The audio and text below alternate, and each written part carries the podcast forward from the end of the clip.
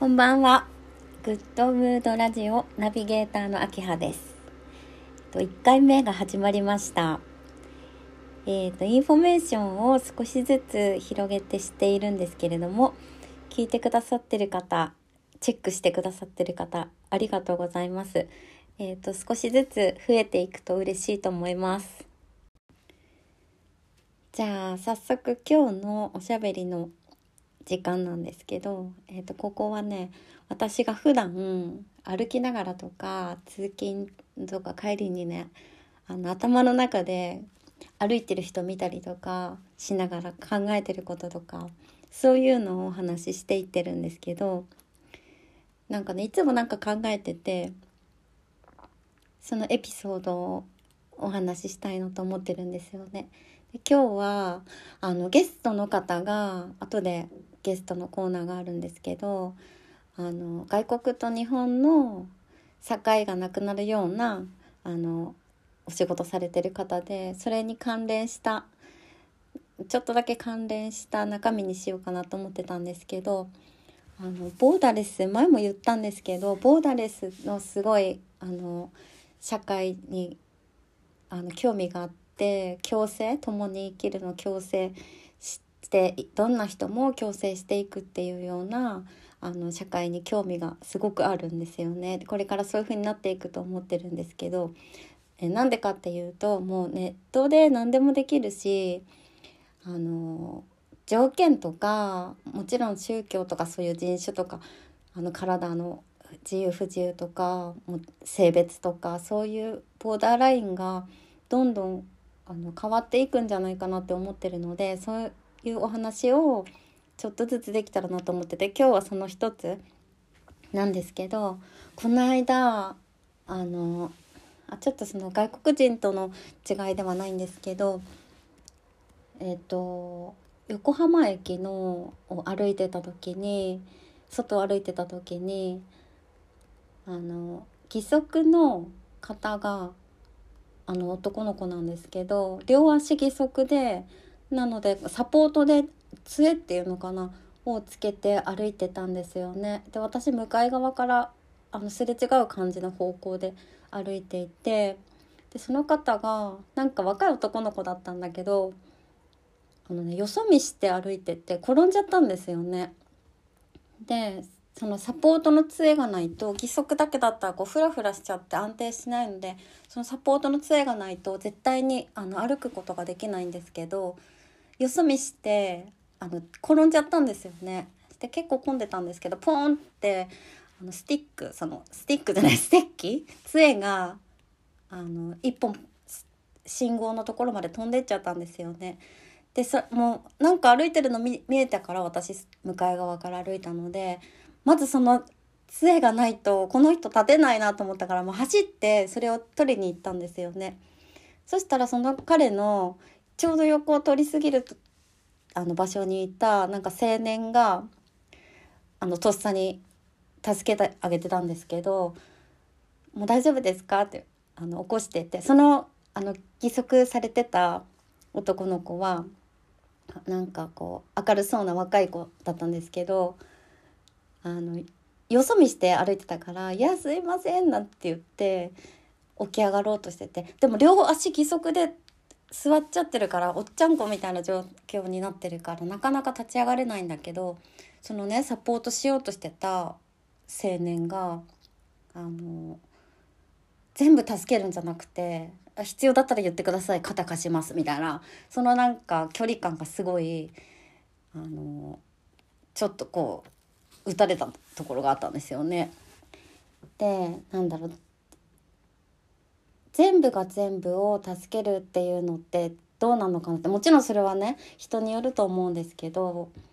受け取る側もあるしする側の考え方もあると思うんですけどなんかその助けようとしてた青年のなんか芯の強さみたいのがすごいあってで結局肩ちょっとだけ貸してくださいって言ったから肩をこう貸して立ち上がらせてあげてたんですけど本人が立ち上がるのをこう助けてあげてたんですけどでねその後に言った言葉がちょっとあのおっと思ったんですけどあのねこれ道路斜めってますからねって言ってなんかわははって笑って過ぎたんですよね。でこれ道路の説明しないとダメですね。あの歩道なんですけどあの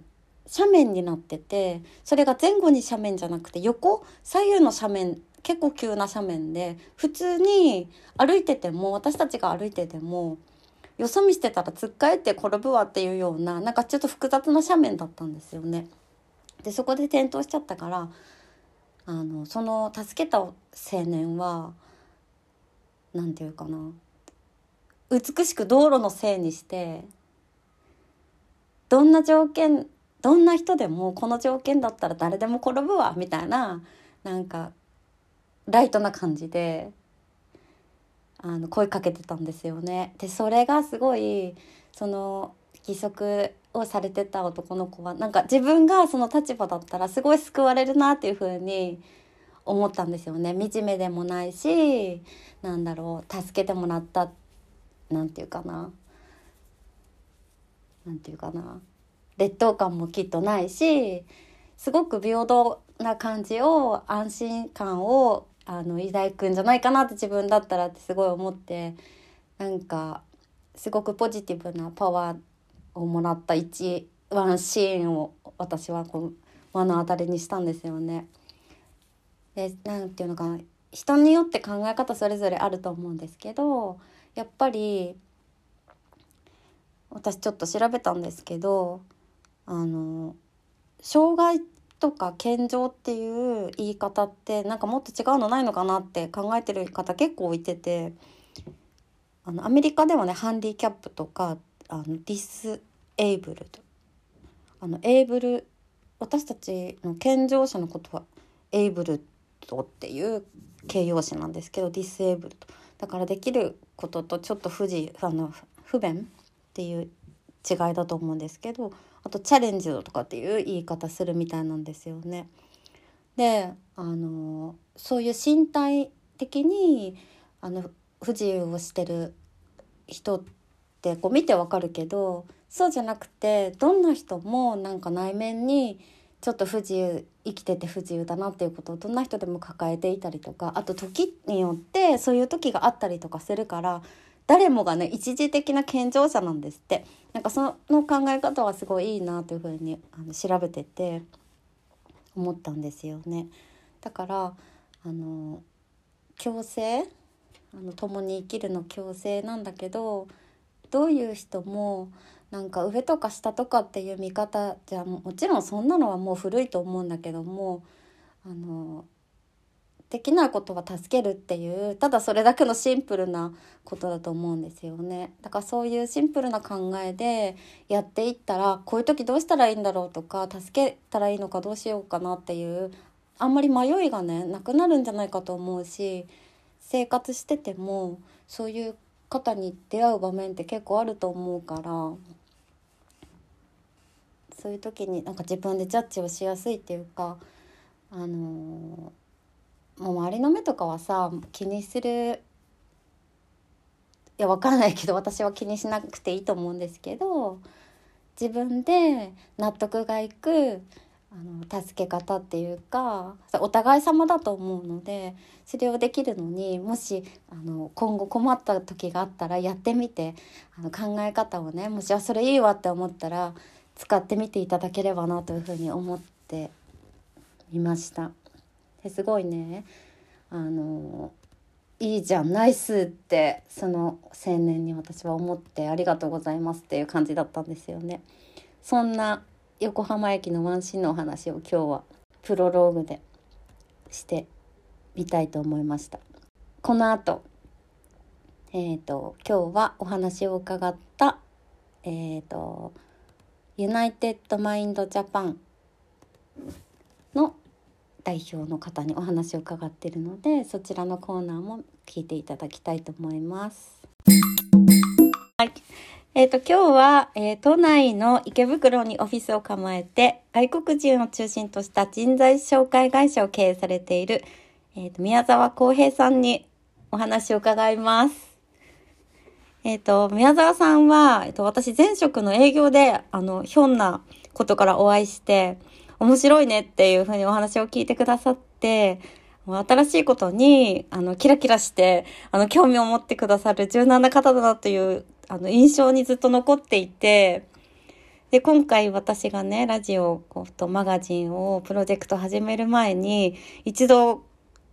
もう絶対どうしてもお会いしたいなと思って急に伺ったんですけど、その時にあのお時間いただいてお話しさせてもらったんですね。で、この私のぼんやりした段階のあのプランにもかかわらず、あの、やりながら内容固めていったらいいんじゃないっていうことで、あの、無条件に応援してくださって、とっても、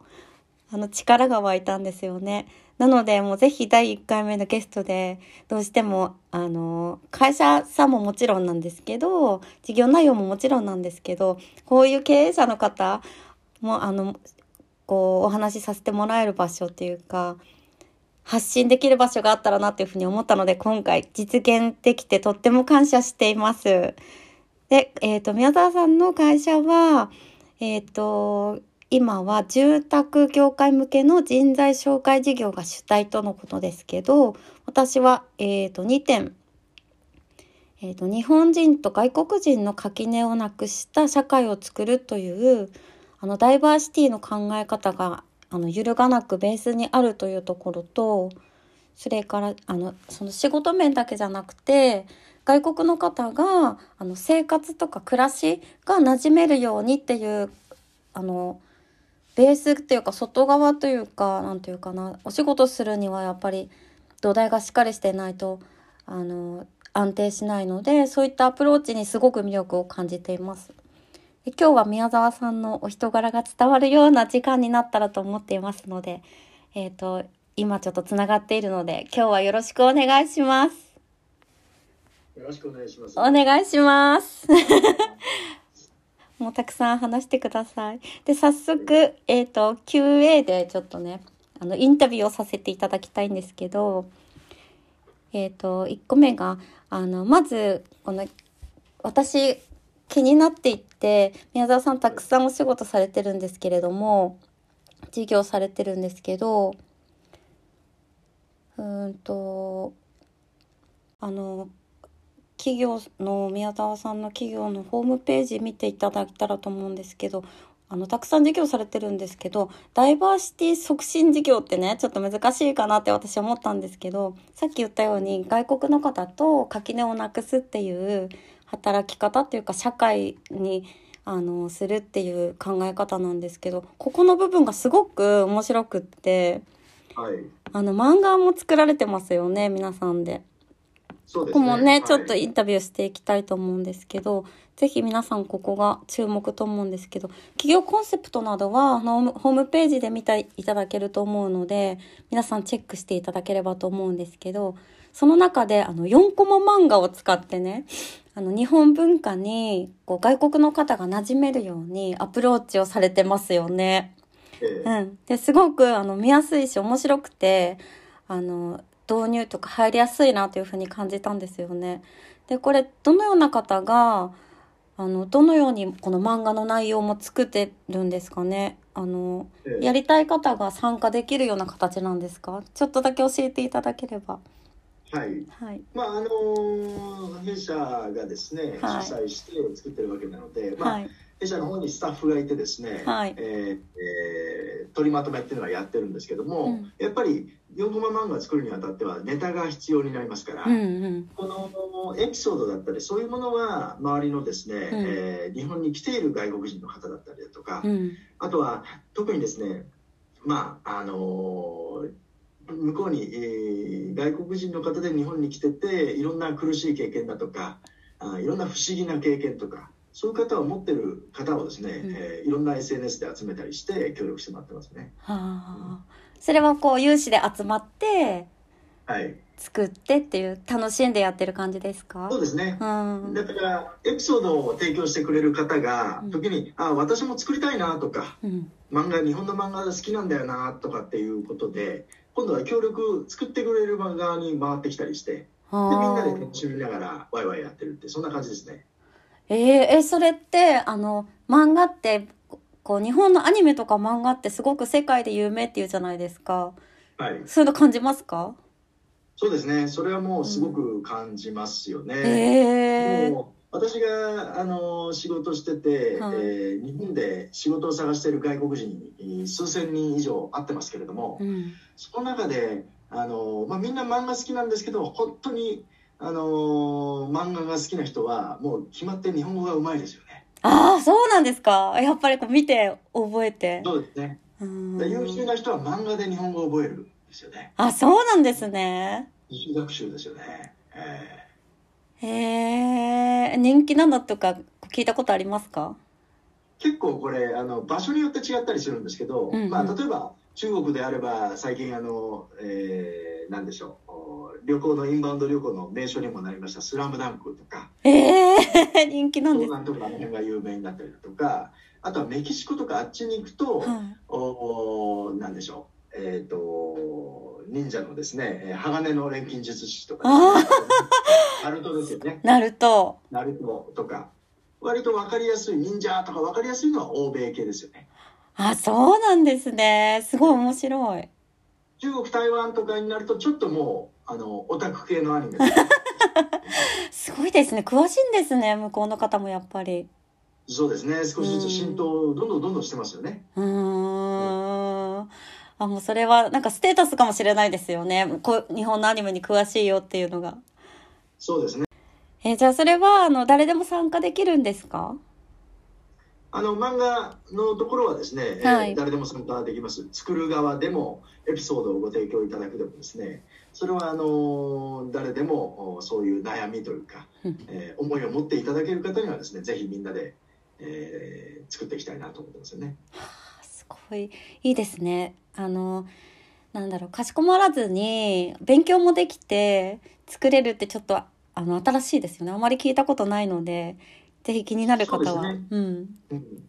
あのーそれを作ることによって日本の文化の勉強になるって、はい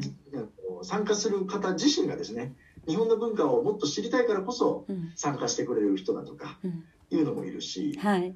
えーまあ単純に漫画が好きで漫画を描きたいと言って参加してくれる方もいるしいろいろですよね。いやー、すごい面白いですね。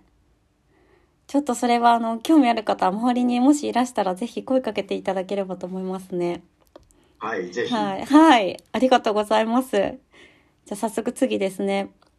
あともう新しいことの、あの、宮沢さんご自身が発見とええかすごく多い方だなって私は思ってるんですけど、ビジネスに活かせる内容を含めて、普段情報収集はどんなようなツールを使っていることが多いですか？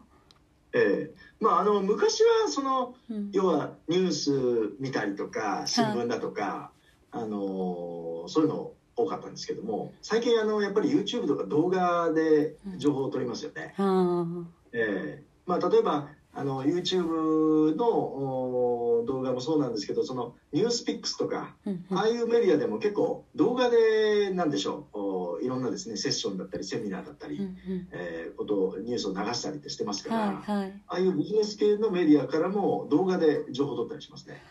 ああ、じゃあ動画でこう見られるときは見る感じで、もう何かしながらも流す感じですね。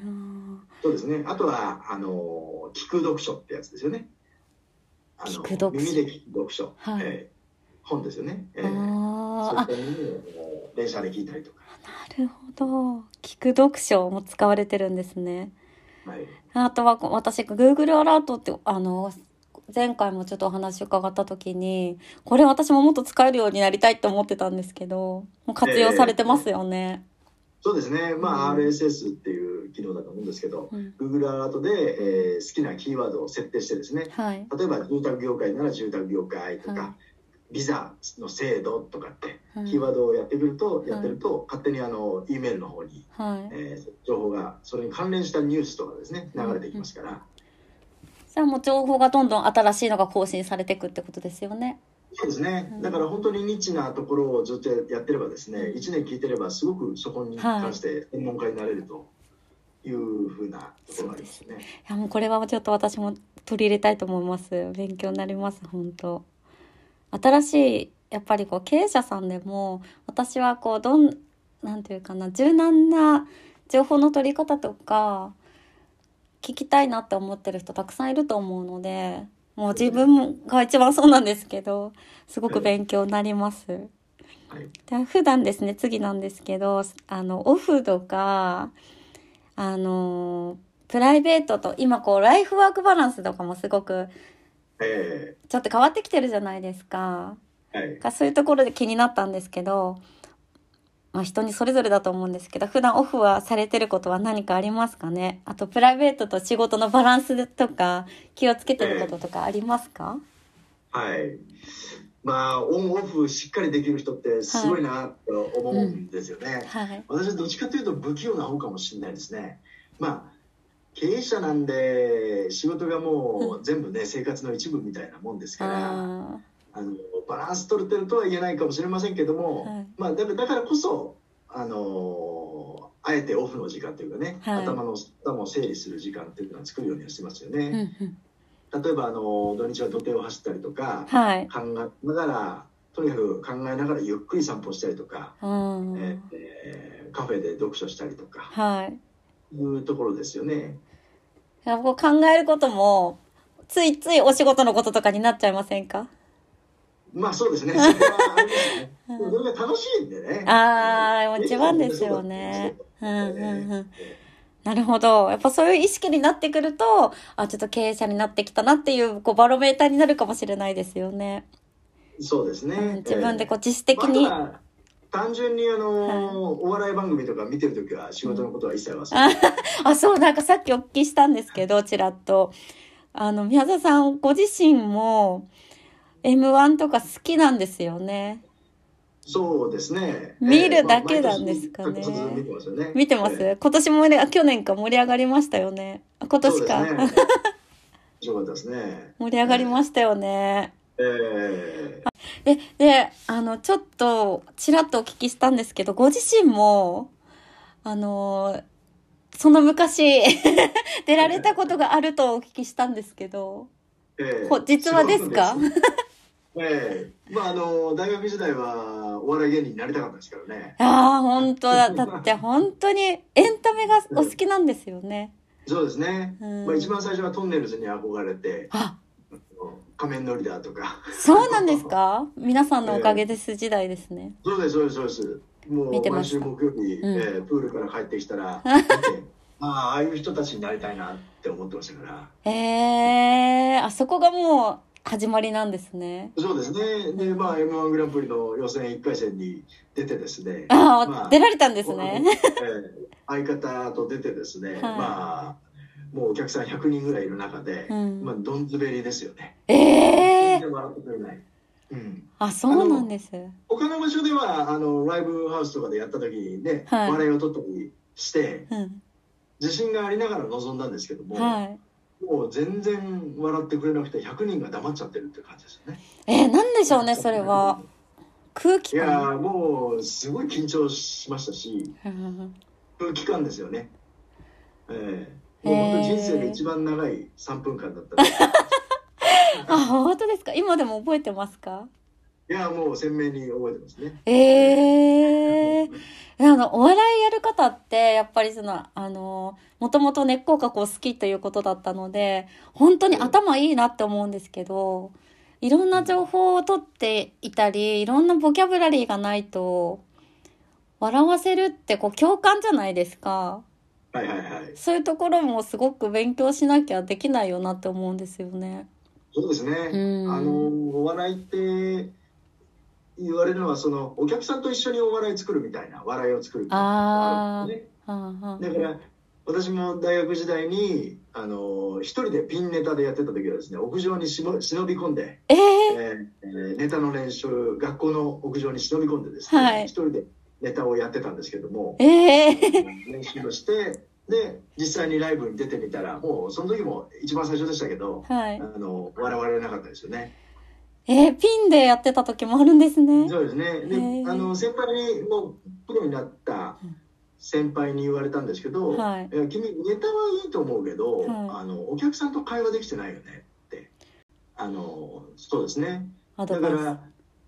えーお客さんのやっぱり間だとかうん笑いのペースとかそういうものに合わせてうんこっちのセリフとかもやっぱり調整しているんですよね。うんうんうんええー、じゃあ本当一緒に作るっていうーそうですまさに。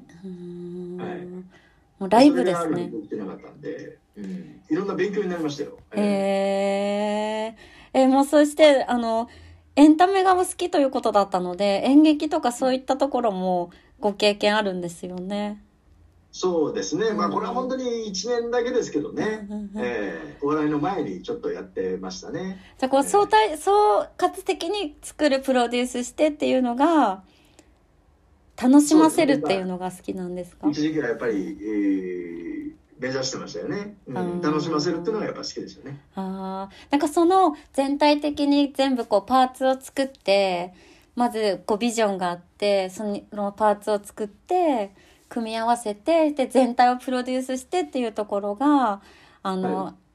なんか元になってると今のお仕事にもつながってるところだなんですよね。そうですね。うんうん。まああのあんまり人に言われたレールをそのまま歩くのがあ好きじゃないから多分あの経営者になったんじゃないかと思うんですよね。やっぱそこえが自分のストーリーを作って、はい。えーえー自分の描いた形を作り上げたいっていうのが、うん僕の根っこにあるような気がしますよね。ああ、なるほど。ジャッキー・チェンに憧れてるってお聞きしたんですけど、もねうレジェンドですね。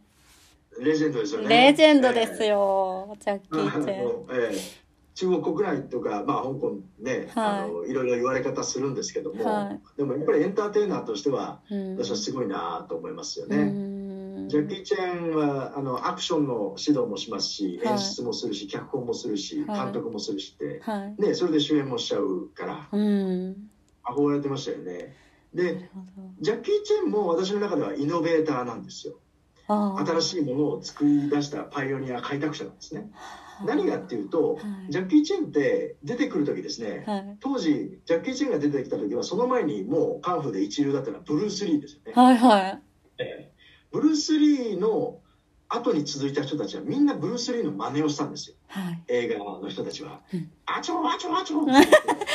裸になってうん。もう絶対強いっていうはい。映画をいろんな同じような映画が流行ったんですよへえ。ジャッキー・チェンはこれじゃいけないなって言うんで、うんあのジャッキー・チェンの中でやっぱり、うん、憧れてたというか尊敬してたっていうもう一人にチャ,、ップリンがあったと。そのチャップリンだとか、まあ、同じような喜劇王のバスター・キントンとかですね。うん。あの要素をブルース・リーの中に入れ込んだんですね。え？ジャッキーちゃん。らジャッキー・チェンの映画っていうのはちょっとパロディチックだったりとかはい。ほんまにあのなんでしょう敵になんでしょうねパンチを浴びせたら相手が鉄を持ってて 手がすごく痛くなっちゃったみたいなうわーとかいうのやりますよねジャッキー・チェンってはい。最強じゃないんですよはジャッキー・チェンというのは。で物を使っても倒すうし、ん。あの面白いこともうん。どんどん見せていくというあれが爆発的に世界でヒットしちゃったんですよね。すごい、そうなんですね。構成のその流れというのがね。そうですねええー。だからアジア人の中でも映画のね、うんえー、と俳優としてまあ、えーちょっとさ最近まではもう一番稼いだ人じゃないですか。ええー。そう、なんか俳優さんとして出てるだけのイメージでしたから、私。はいそんな全体をプロデュースっていうか作るとこからプロデュースもやって、脚本もやって映画の企画も上げて、えーで映画化するとずっとやってましたね。あすごい。これちょっと、あの、ファンの方増えるかもしれないですね。そうなんですあね。とあのジャッキー・チェンというのはあの何回も何回もですねもう俺はアクションやめるとか言うんですよ。え？もう俺はアクションやめたってね。うん。まあジャッキー・チェンなりにこうアクションがなくてもやれる俳優なんだって見せていきたいんですよね。そのあー方が息が長い。し、はいはい。うん。でもいつもカムバックしてきたんですね。ええアクションにですね。ええ わかんないですけど。そういう諦めない姿も僕は好きですねー。ええー。あ、もう、なんだか、素直な方なんですね。素直にね、うえーん。でもそのーチャーミ、ングですねチャーミングですね。そうですね。純粋な方なんですね。はいえ、そういうとこでもちょっと憧れるとこがあるんですね。もしかすると。そうですうね、ん。そうなんですね。でもやっぱり、あの、楽しんでやるっていうこととか、自分が楽しいと思ってないと、こう、周りに伝わらないっていうところは、私もすごく、はいあの、そんなの理想だよっていう声もあるかもしれないんですけどそれでもやっぱりそこのお道をなんか茨でもいいから行きたいなっていうふうに思うのでえあもうちょっとすごく参考になります。ジャッキー・チェンジョと追っかけて遡ってみたいと思います。ーそうですね。まあ、当然若い頃はすごく努力をしたし、言いこともあっただろうし、はい。死にかけたこともあったし、うん。日本で死亡説が流れちゃうってああなんかそれ知ってます。そうですよね、ええ。そうだありましたけど、だからすごい努力をしてる方ですよね。そこもやっぱり忘れちゃいけないなと思いつつですね。はいはいええ見習ってますね、ある意味。へえいやすごいなんか貴重な情報ありがとうございます。じゃあ特にあの意識してるとこないけどリフレッシュする時間はやっぱり作られて好きなことで作られてるという感じですよね。そうですね。モチベーションはそういうところにありますか？よし頑張ろうっていうまたなりますか？そうですね。うん。あのーまあ。この世の中に誰も見たことないものを作ろう作りたいだとかここに向かっていくだとか、はい。まあ、誰もやったことないことを成し遂げようみたいな時にやっぱはり自分の中の炎は燃えますよね。ああ そう大事ですよねそのモチベーションが何にあるか。こうそうですね。うん、あすごく参考になります。ありがとうございます。じゃあですねちょっとこれは少しもうちょっと掘り下げてあの宮沢さんがここに行ったら運が良ければ会えるよっていう私に会えるよという 場所というのがもしあればあの行きつけのお店とかあの馴染みの場所とかあまあの私になっても全然面白くないと思うんですけど。いやいやいや お話うっかりあのね聞きましたよなんて言って会えたら。私はもうぜひお会いしていただきたいと思うんですけどありますか？そうですね。あの帰り道とかね、あの、はい。北千住を通って。北千住？ええ。まあ今東京でも住みたい街ランキングだいぶ上がってきてます。そうですよね。急上昇ですよね。なんかでも何年か前からこう人気出てきてますよねそうですね。あいみょんの歌にも出てくる。それもあるそうですね それからまあ毎日通ってますし、意外となんかあのなんでしょう飲み屋街というか。あのすごくリーズナブルで安くて美味しいみたいな、はいあのそことかたまにいるかもしれないです、あいるかもしれないですねえー、な新しいそうですね新橋っていうとやっぱりあのちょっと前のね こうネクタイ巻いちゃったりしてっていうちょっと前の時代な感じがするけど北千住だといろんな方が若い方もあの世代の方も。おしゃれなうん、人もいるような感じのイメージですね。はい北千住のどこかで何かを飲んでるかもしれないっていう感じですよね。カフェとか。あカフェも行かれますか？帰りに寄ったりしますか？そうですね。まあ結局そこで仕事をしたりとかなっちゃいますけど、えなるほど。いや、そうだそうなので、もし、うっかり機会があったら、発見してみてください。私もちょっと機会があったらこう寄ってみたいなと思います。え ありがとうございます。はい。では、えっ、と、最後になるんですけど、えっ、と、宮沢さんから、あの、企業様のホームページとか、SNS もされてると思うんですけれども、えあの、どういうふうにしたら検索したら見れるよとか、アカウントなどがあったら教えていただきたいです。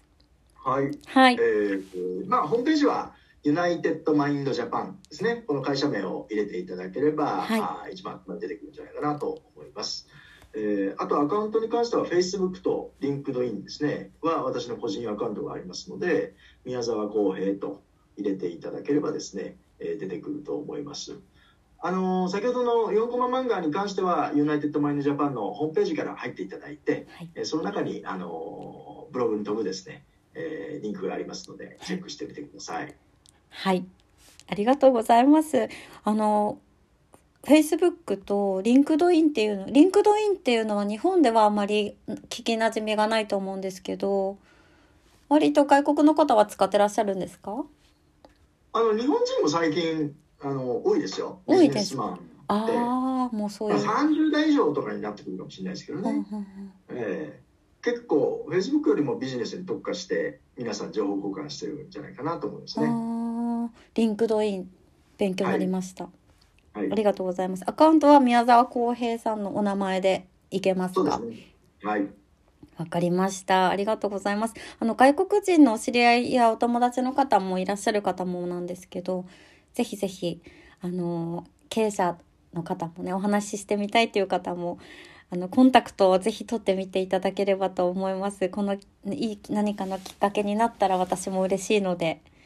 そうですね。あの特に最近外国人の経営者の方非常に日本に増えてきていて、はあ。私もなんか一緒にね何かできればとかすごくねあの国を渡ってまで会社を起こすってすごいなってそうですよね。で、あのすごく私にできることがあれば応援したいと思いますし、うんね一緒に何か面白いことできればなと思いますのではい。よろしくお願いします。わかりました。ありがとうございます。もう一度、あの、どなたか、あの、周りにいらっしゃったら、ぜひお声かけてみてください。で私の方でもつながるように、あの、ウェブマガジンというか、ブログサイトの方でもね、リンクを貼りますので、そこからも行けるようにいたしますので、よろしくお願いいたします。じゃあ今日はお忙しいところ、お時間いただいてありがとうございました。はい、ありがありがとうございす。ました。またあの、い機会があったらぜひ続きを伺いたいと思いますので、よろしくお願いします。はいよろしくお願いしますはい、ありがとうございます。